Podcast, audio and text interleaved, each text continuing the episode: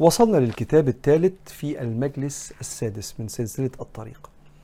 كتاب الفقه الواضح من الكتاب والسنة على المذاهب الأربعة للدكتور محمد بكر إسماعيل رحمه الله من كبار علماء الأزهر ونفعنا الله بعلومه وعلومكم في الدارين آمين.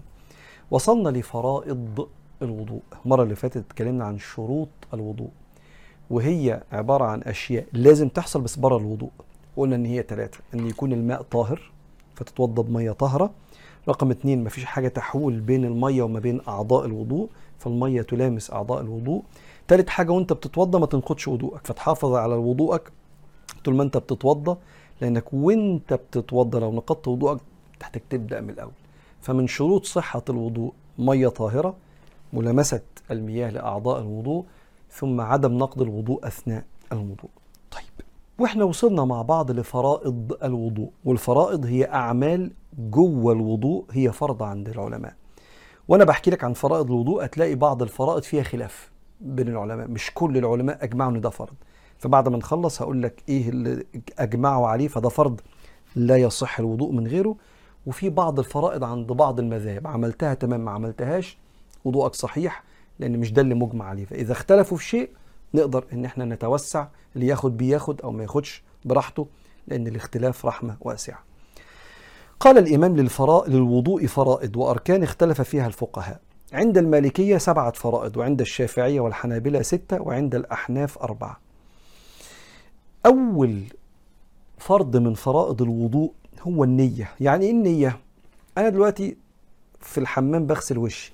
فغسلت وشي. بعدين طالع علشان أشرب الشاي بلبن بتاعي. الله. طب يا أولاد ما نكمل وضوء. فقمت غاسل إيدي. قال له استنى. أنت الوش اللي أنت غسلته ده كان إيدك في الوضوء؟ قال له لا. قال له يبقى أنت ما خدتش النية قبل بدء العمل أو مع بدء العمل. فاسمع. أنت محتاج النية وأنت بتبدأ العمل. قال النية وقد عرفها علماء الشريعة القصد إلى الشيء مقترنا بفعله. وأنا بعمله. وهي فرض عند المالكية والشافعية لقوله صلى الله عليه وسلم إنما الأعمال بالنيات وإنما لكل امرئ ما نوى. وهي شرط صحة عند الحنابلة. يبقى عند. أحنا... عند الحنابلة والمالكية والشافعية بالترتيب المالكية الشافعية الحنابلة النية فرض. لازم تاخد النية وانت بتبدأ الوضوء. ولو ما خدتش نية يعني غسلت وشك زي ما حكيت لك كده أنا من شوية قلت بقول لك إيه طب ما كملها وضوء بقى. قال له لا. انت ما خدتش النية مع البداية غسلة الوش دي كانت نظافة مش وضوء. يبقى محتاج تغسل وشك تاني عشان انت ما خدتش نية مع بداية أفعال الوضوء. فهي فرض وشرط عند المالكية الأحناف المالكية الشافعية الحنابلة. قال ويرى الأحناف أن النية سنة مؤكدة في الوضوء. لأن الوضوء ليس مقصودا لذاته إنما هو وسيلة لشيء آخر كالصلاة والطواف. وحملوا قوله صلى الله عليه وسلم إنما الأعمال بالنيات على كمال العمل. يعني إنما الأعمال تكمل بالنيات مش شرط النية الأحناف يقولوا إن النية مش شرط في الوضوء. فقالوا إن الأعمال لا تكمل إلا بالنية وقد يصح بعضها, بعضها بغير نية كالوضوء. ولهم في هذه المسألة تأويلات أخرى لا يتحملها هذا الكتاب. والأصح ما عليه مالك والشافعي أن النية ركن في الوضوء. عايز يقول لك إن الأحناف بيقول لك طب أنا غسلت وشي؟ طب يا جماعة يلا عشان نشرب الشاي بلبن. بقول لك إيه أنا هكملها وضوء. فيقوم غسل إيدي طب والنية اللي في الوش؟ ما أنا غسلت. مش مهم النية. مش مش غسلت خلاص كمل. فلم يشترطوا النية في الوضوء. أتمنى يكون الموضوع مفهوم. بيقول بقى سيدنا الشيخ صاحب الكتاب دكتور محمد بكر هذا والنية إنما تكون عند أول فرض يغسل وهو الوجه. آه لازم النية تاخدها مع أول فرض بيتغسل وهو الوجه لأن النية يجب أن تكون مقارنة للعمل. أخد النية إمتى وأنا بتوضى؟ تاخد النية وأنت بتتوضى. لو بتوضى لو بتتوضى فرض بس بيبدأ بالوجه لأن السنة زي وضوء النبي بيبدأ بالمضمضة فتاخد النية قبل ما تتمضمض.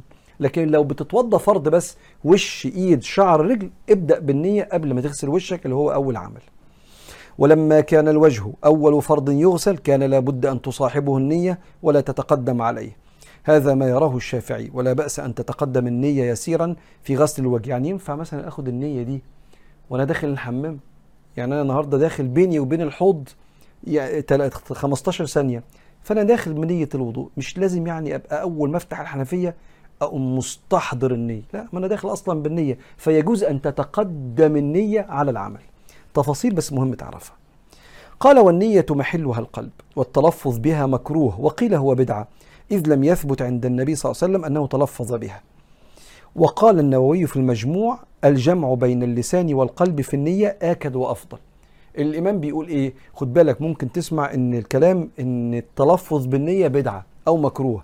والإمام النووي إمام المسلمين الشافعي شافعي المذهب يعني الإمام النووي بيقول لك لا يجوز إنك أنت تتلفظ بالنية مع استحضار القلب. هي مسألة فيها نقاش لطيف بين العلماء مش بنبدع حد فيها يعني مش على حد مبتدع يعني سواء كان النية محلها القلب أو تلفظ بها. هذا وينبغي العبد بوضوئه أن ينوي بوضوئه عبادة يتقرب بها إلى الله عز وجل. كأن ينوي الوضوء للصلاة أو لقراءة القرآن أو مس المصحف أو الطواف بالكعبة وهكذا. يعني بيقول لك إيه؟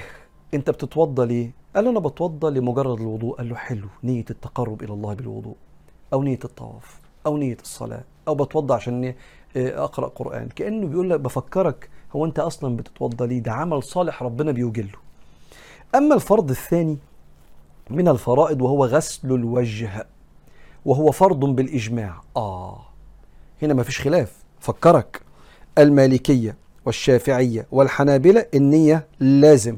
فرض شرط في الوضوء. الأحناف قالوا لا مش لازم. هنا غسل الوش الوجه من أول منبت الشعر لغاية الدقن ومن شحمة الأذن. لشحمة الأذن ده فرض بالإجماع. وقالوا من منبت الشعر الطبيعي. يعني أنا لو شعري خفيف ففضل يتسحب لغاية ما بدأ شعري من هنا. ده منبت الشعر أو لا؟ منبت الشعر الطبيعي من الوجه الذي تواجه به الناس. فتغسله من منبت الشعر الطبيعي. قال وحده من من حده يعني مساحته فين بقى؟ غسل الوجه اللي هو فرض بالإجماع. إجماع يعني إيه؟ اتفاق الأئمة الأربعة الأحناف والمالكية والشافعية والحنابلة. وحده من منابت شعر الرأس المعتاد الطبيعي إلى أسفل الذقن إلى أسفل الذقن طولا. ومن شحمة الأذن إلى شحمة الأذن عرضا. ويجب على المتوضئ عند غسل وجهه أن يتتبع جفون عينيه وأرنبة أنفه وهي الشحمة الفاصلة بين فتحتي أنفه وأنت بتتوضى ما تنساش تغسل الحتة دي اللي تحت دي. توضى كده؟ عشان دي حتة من الوش. وخد بالك لو جفونك لو أنت جفونك متنية قوي يبقى دخل مية في جفونك عشان جفونك من وشك عشان المية توصل لكل الوش. فقد كان النبي صلى الله عليه وسلم إذا غسل وجهه يفعل ذلك. وروى أحمد في مسنده عن أبي أمامة الإمام أحمد بن حنبل عنده مسند يعني كتاب فيه ما يقرب من 28 ألف حديث تقريبا يعني أو عدد يقارب هذا العدد. في أحاديث كثيرة فبيروي فيها عن أبي أمامة أنه رضي الله عنه وصف وضوء رسول الله صلى الله عليه وسلم فذكر أنه غسل ثلاثا وقال كان يا رسول الله صلى الله عليه وسلم يتعاهد الماقين. إيه الماقين وهما مجرى الدمع أو جفون العينين. آه ده هنا في حتة ما بيخش لهاش مية. أما تغسل خد بالك وصلت المية وده من إتقان الشيء. يعني هو ربنا يعني هيبص على النقطة اللي ما جاش فيها مية؟ إتقان الشيء وتحسينه بين يدي الله. عشان نتعود على ده في كل أفعال حياتنا. وقال ذلك لئلا يترك في الوجه لمعة أو لمعة دون أن يصيبها الماء. مبقاش في حتة كده إيه فاضية ناشفة من غير مية. قال يبقى أول حاجة النية اتنين غسل الوجه. ثلاثة غسل اليدين إلى المرفقين وهو فرض بإجماع العلماء. والمرفق هو المفصل البارز في منتصف الذراع ويسميه العوام الكوع. ده ما اسموش الكوع في اللغة العربية لكن ده اسمه المرفق في اللغة العربية بس إحنا بقينا نسميه الكوع فلما تقرأ في كتب الفقهاء غسل اليدين إلى المرفقين وده اسمه الرسغ. فإحنا بنغسل للمرفقين ويبقى بص في المراية بعد ما تغسل عشان بتلاقي الحتة دي ساعات ما فيهاش مية. خد بالك. قال هذا ويجب أن يدخل المرفق في في الغسل. وأنا بغسل مش إلى المرفقين لغاية هنا لا المرفق كمان الكوع المفصل ده يخش في الغسل. لأن بغسله يتحقق الغسل الواجب أو الغسل الواجب.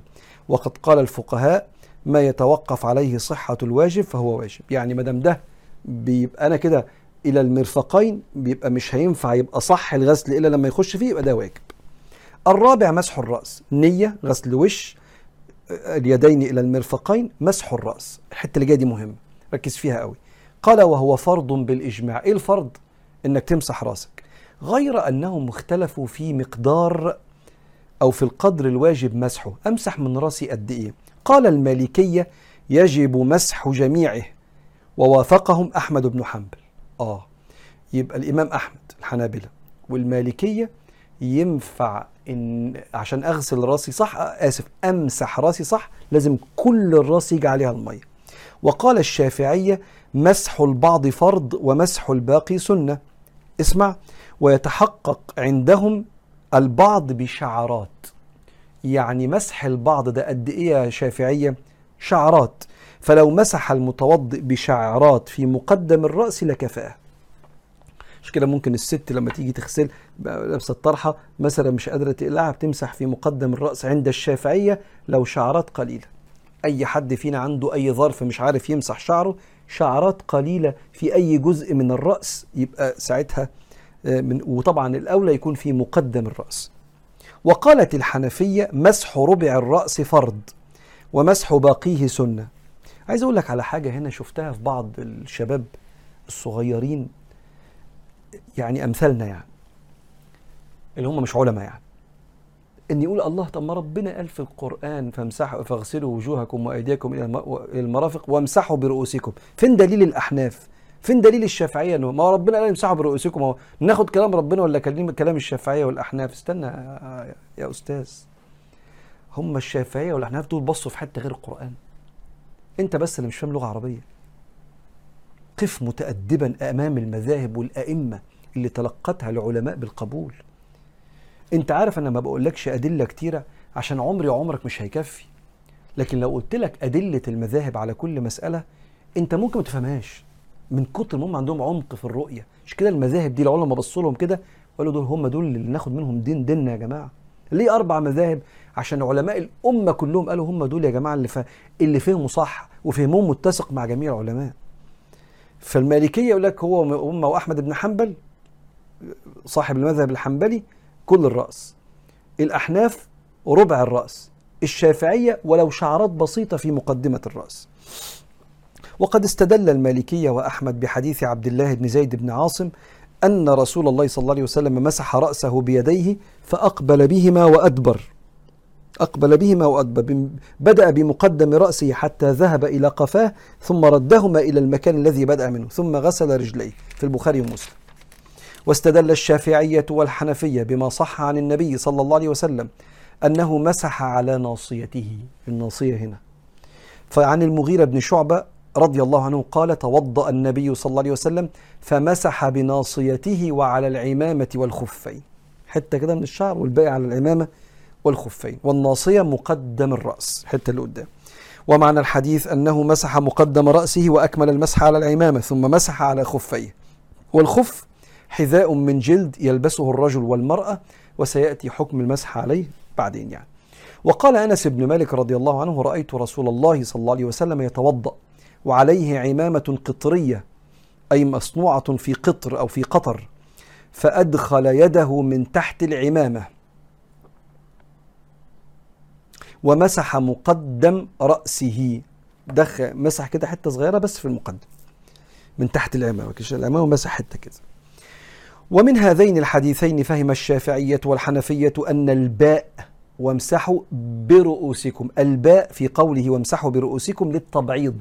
يعني حتة من بعض بعض مش باء المعية مش باء كل الرأس مش براسك كلها برؤوسكم ببعض الرأس. فهموها للتبعيض وامسحوا ببعض رؤوسكم. وقد عرف وقد عرفت أن الشافعية قالوا يتحقق البعض ولو بشعرات وأن الحنفية قالوا يتحقق البعض بالربع. الأحناف عندهم البعض معناه ربع الحاجة لأن اليد التي مسح بها النبي صلى الله عليه وسلم تصل إلى ربع الرأس تقريبا وهو تعليل حسن. بيقول إيه؟ هم الأحناف قالوا اشمعنى الرأس ربع؟ قال لك لأن النبي لو حط إيديه على رأسه تجيب ربع رأسه صلى الله عليه وسلم. فقال لك ينفع تمسح ربع الرأس. أما المالكية والحنابلة فقد قالوا إن الباء في الآية للتعددية. للتعدية أنا آسف للتعدية والمجاوزة يعني بها كلها خدتها كلها معايا. ومعناه وامسحوا بجميع رؤوسكم. مستدلين على هذا القول بحديث عبد الله بن زيد بن عاصم المتقدم اللي هو النبي عمل كده فإنه يفي يفيد مسح جميع الرأس وليس بعضه فقد بدأ النبي صلى الله عليه وسلم بمقدم رأسه حتى انتهى إلى قفاه. وبعدين الشيخ بيقول لك إيه؟ لما تقدر الأولى الأخذ بقول المالكية وأحمد فامسح الرأس كله الأولى كأنه بينصحك خلينا أحسن نمسح الرأس. لكن قال لك أقوال الأحناف؟ ربع الرأس والشافعية ولو شعرات في مقدم الرأس. الخامس غسل الرجلين. فكرك يا أيها الذين آمنوا إذا قمتم إلى الصلاة فاغسلوا وجوهكم وأيديكم إلى المرافق وامسحوا برؤوسكم وأرجلكم إلى الكعبين. طب وإيه الفرض السادس؟ النية اللي في الأول. فبيقول لك الخامس غسل الرجلين وهو فرض بالإجماع. يعني ما فيش حد من العلماء قالوا لا ما في اختلاف. هو الرجلين لازم تتغسل لم يخالف في ذلك إلا الشيعة فإنهم قالوا بمسح الرجلين لا بغسلهما وهو قول باطل. والدليل على فرضية غسل الوجه وغسل اليدين إلى المرفقين ومسح الرأس وغسل الرجلين إلى الكعبين قوله في سورة آه، المائدة اللي لسه قاريها لك دلوقتي يعني. قال والكعبان خد بالك من المسألة دي الكعب مش الحتة دي. ده اسمه العقب عند في الرجل طبعا مش في الإيد. اسمه العقب. أما الكعبان هم العظمتين دول. فإحنا لما وامسحوا برؤوسكم وأرجلكم إلى الكعبين العظمتين اللي أنت بتلبس عليهم الشراب دول لازم يخشوا في الغسل. قال والكعبان هما العظمتان البارزتان عند مفصل الساق والقدم.